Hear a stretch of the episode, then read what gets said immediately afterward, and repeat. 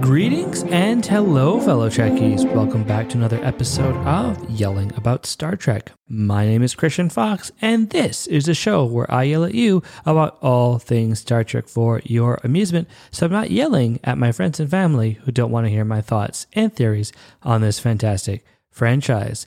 Today, I was planning on doing a rant before the actual episode, but I'm not going to because my rant sort of is connected to the actual episode, so I'll likely rant when I talk about that. And what I want to talk about today is Star Trek Discovery.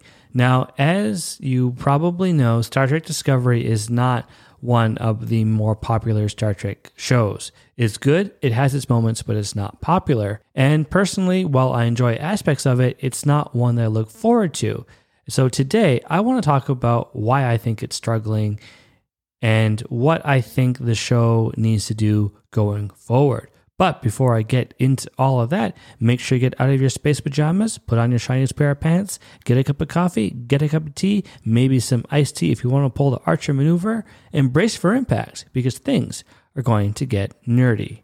So, again, before I actually get into this, I do want to say that I enjoy aspects of Discovery. I like some of the characters. I love Dr. Culber. I like what they're doing with Michael Burnham for the most part, but I still have issues with her. And I love season two. And that's probably mostly because of the Enterprise and Captain Pike, which now we're getting all of that on Strange New Worlds, which is incredible, as I've already gone on about. But Discovery when it comes to the actual show and my enjoyment of it, it's not something that I go back to very much. In fact, I don't think I've ever rewatched an episode. I think the only thing I've ever rewatched more than, well, obviously more than twice or once. I don't know what I'm trying to say. But the one scene I've rewatched a lot was the scene where they get a hail from the Enterprise and it shows up, and that's really cool but the show itself is not something that I go back to. And as I talked about on this podcast, I really struggled with this season. I kept alternating between not wanting to watch it and then thinking that, okay, it's finally going to be Friday night food worthy, which is when I'm like, all right, there's a show I really love, and I'm going to save that for Friday night so I can eat something really good with it, usually takeout. Well, always takeout. But you know, it's been up and down. And then upon reflection, it's not really a show that I really feel is is Friday worthy for me personally. And I know this sentiment has been shared quite a bit by fans, even though it's not put in those terms because not everyone thinks about food the way I do, but it's what I do. And I think for me, when I'm thinking about discovery, the, the biggest challenge with the show beyond maybe some of the actual plot issues that seem to plague the series is that of the cast and the characters. The cast is great, the acting is phenomenal. I think all the characters are really well written, but when they're on screen, okay? So when they're on screen, they do a great job. But there's just a ton of characters that don't seem to have much to do at all. And I actually remember reading an article that I think is indicative of this problem. And this article, I believe, came out sometime in 2021 before the release of season four. And they said, don't worry, Jet Reno is going to be back in this series and she's going to have a lot to do this season. And she did have a bit to do, but it wasn't a lot. But if you have a character like Jet Reno, who is hilarious, uh, I think she's hysterical and she's the chief engineer, which is a position that dates back all the way to Scotty, who you would see in almost every episode. And that tradition continued all the way until Enterprise, where it ended when the show ended. And that basically meant that, yeah, if you had a chief engineer character, you would see that character all the time because they were critical to the plot. And often the chief engineers would solve all the problems. But we never got to see Jet Reno that much. And it's a shame because she really is such a great character. And the fact that an executive producer had to come in and say, "Oh, don't worry, don't worry, our chief engineer character will be back." It's like, wait, the chief engineer? That shouldn't even be a question. That should be implied that yeah, the chief engineer is going to be in every episode. Okay, well, why not? So you have this amazing character, and she's not showing up in a lot of the episodes. And that's what I'm noticing with so many characters. You get your staples like Michael Burnham, you get Saru, you get Stamets, you get Dr. Culber, you know, you get all those characters who are there all the time, But then you don't get people like Bryce or Rhys or uh, not Nielsen. Nielsen, I think is how you pronounce her name. And you just don't get a lot of those characters who are pretty important people on the ship, but they don't do much and they don't get that much dialogue. And now, as you might know, I do have a YouTube channel called Yelling About Star Trek. And currently, I'm working on a Star Trek 101 series that breaks everything down so that if there are people out there who are interested in Trek, but you know not really sure where to start they didn't grow up with it they're recently getting into it because you know maybe they've seen a couple of trailers on tv and they want to get into the show so this is really meant to be a a guide to give you all the lore and all the characters and all the information that you need so you can jump into any given series and have a good time. And right now, I'm working on the second part of the series because it has taken quite a lot of time to do, and where I'm talking about new Trek. And so when it came to Discovery and listing all the characters, I really struggled because I didn't know them off by heart. And I had to go to sites like IMDb and Memory Alpha to figure out who these characters were and what their positions were. Like, for example, I mentioned Lieutenant Nielsen, and she's the Spore Drive Operations Officer. But I didn't know that from watching the show. I had to go into Memory Alpha, which thank goodness it's there because honestly, I could not do any of this without Memory Alpha. But that's just one example. And then I was like, wait, which one's the communications officer? Is it Bryce or is it Rhys? So I had to look that up. And, you know, eventually got that information and got the right spelling and all that stuff. But the fact that I had to go on to Memory Alpha to figure out who these important characters were was problematic. Like that's awful. And and this show has been on for 5 years now. So we're in season 4, came out in 2017. So yeah, it's been around for quite a while. So I should know these characters. But the fact that those characters are not on screen that much is problematic because you don't have the same connection to the crew that you probably have to other crews. At least I don't. For example, TNG. I always talk about how great TNG is and why I love it. And that's a show that I know inside and out because I grew up with it. And granted, Discovery has not been around as long as TNG, so I've had a long time to get used to TNG and really know the characters inside and out. But the characters themselves are consistent from day one. And obviously, with the exception of Tasha Yar, who dies in the first season. So, yeah, if you're not a hardcore Star Trek fan, you might not know who that is, but there's a good chance you're familiar with the other TNG characters. And not only are they consistent throughout the show, but they're given stuff to do. And yes, let's acknowledge that not all the characters have the best storylines. There's people like Counselor Troi who maybe don't have the best storylines, and Geordi LaForge sometimes gets a little bit sidelined when comes to episodes dedicated to him. Granted, he's in the series a lot and does a lot of really good, useful stuff, but he's not always given the best stories. But he's there. You know about him. Even when you take someone like Ensign Kim from Voyager, who, you know, that's always a bit of a joke around, like, well, he never got promoted. And that's, you know, something that I, I shouldn't keep bringing up all the time because everybody knows it, but everybody knows who Ensign Kim is. And Ensign Kim has a lot of episodes. Maybe not always great episodes, but he has a lot of episodes. So when you say, so if someone goes, who's the ensign from Voyager? You can go, oh, that's Ensign Kim. Everybody knows who Ensign Kim is. But you take Discovery and and you probably have to look up the characters like I do. And yes, I know that there's been a lot of new characters in the past couple of seasons, which makes sense because they're in the future. And so there's a lot of new characters that we have to get used to. But it's like when you're trying to remember the characters who have been there from day one, season one, and you have to look them up on Memory Alpha, and you host a Star Trek podcast that you do every week because you know Star Trek inside and out, and you can't name those characters, that's a problem.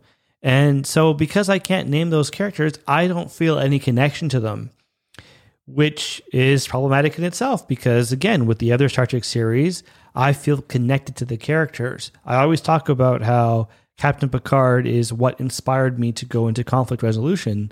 And as you know, I, I, mediate conflicts. I try to help out residents who are having disputes with each other or whatever kind of conflict it is, I try to help mediate. And that's all because of Picard. And so, because I valued so much of what Picard stands for and what he does, and because I felt connection to him, I was like, man, I like what you do. I would love to try and do that in my life.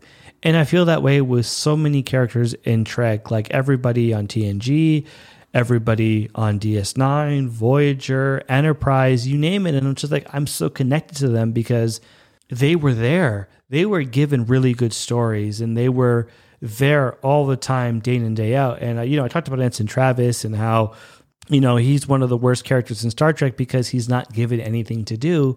But even with Travis, I knew his name because, yeah, it's Ensign Travis who's the helmsman, and everybody knows that. I mean, not everyone. I mean, I'm sure there's people out there who love Star Trek but don't know every character in Enterprise, or maybe there's something like DS9 where they don't know every character. But for the most part, people know, oh, yeah, Ensign Travis, he's the guy in Enterprise, but not with Discovery. And it's so, so frustrating that there's all these characters who've been there since day one, but you just don't know who they are because they're not given anything to do.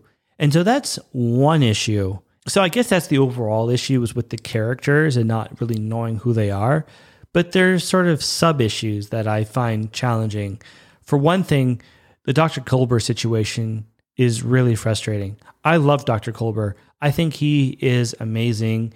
He is probably one of the best doctors in Trek in that he's very thoughtful. He's incredibly competent. He has a really cool backstory, not backstory, but you know, that whole thing where he died and came back, that's a really cool plot line. And now he's a sort of counselor on the ship and he's helping people work through being in the future. And he really played a pivotal role in in season three for that and was doing the same thing in season four, which was great. Biggest problem with with Dr. Culber is that he's not the chief medical officer. The chief medical officer is someone else. And I was trying to find the name of that officer and I couldn't find her as I should have actually done more research before starting this podcast, but I thought, you know, I got some time today. I can just, you know, maybe put out a podcast, get it edited so it's like, you know, up on third uh, Friday morning, and I'm just getting things done efficiently in a seven of nine kind of way. So I didn't do the proper research into her name.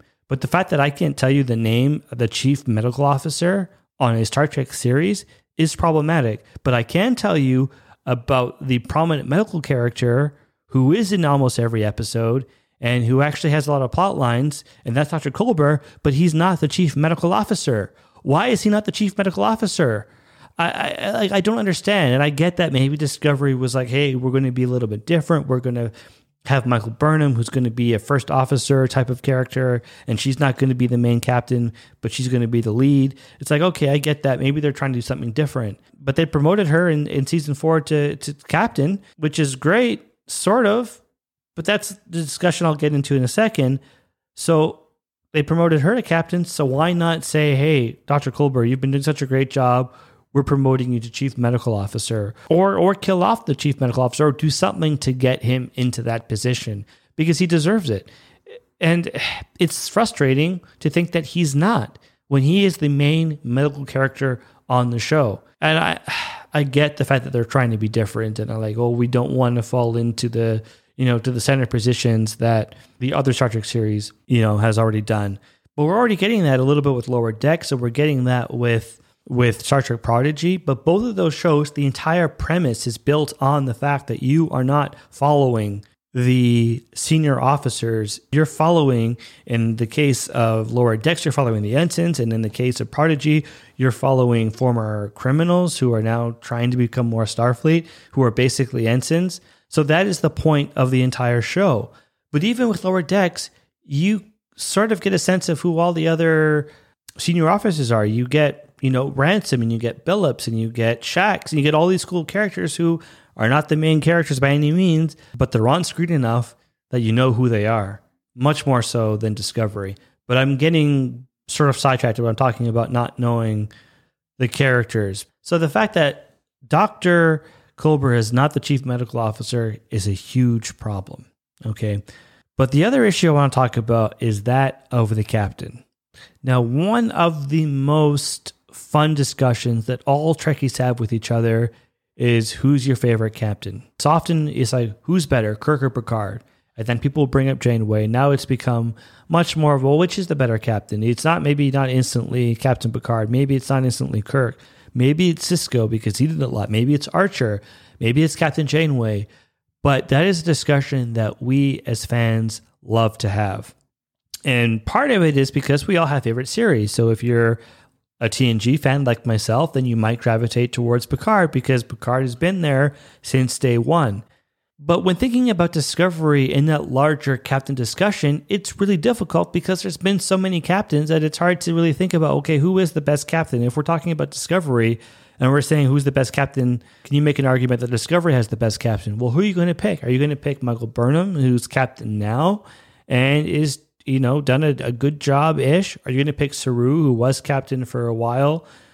I, I believe in season four he was captain. Or are you going to pick Captain Pike, who was captain in season two, uh, which you really can't pick that because he's Captain Pike from Strange New Worlds, which, again, I think he's one of the best captains that we've had in a long time.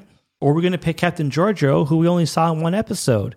It, what are you going to do when you bring up Discovery? It's so hard to, to pinpoint. And and the closest analogy I can think of when it comes to Discovery, or not analogy, but comparison, is um, Harry Potter with all the uh, dark arts teachers. It's like, okay, a running shtick was that, oh, yeah, every year it's going to be a new dark arts teacher. Who's going to replace the, who's going to be the new dark arts professor this year? And that was kind of a fun thing. And it really worked with the plot. And granted, the captain stuff sort of does work with the plot because they do try to build on that.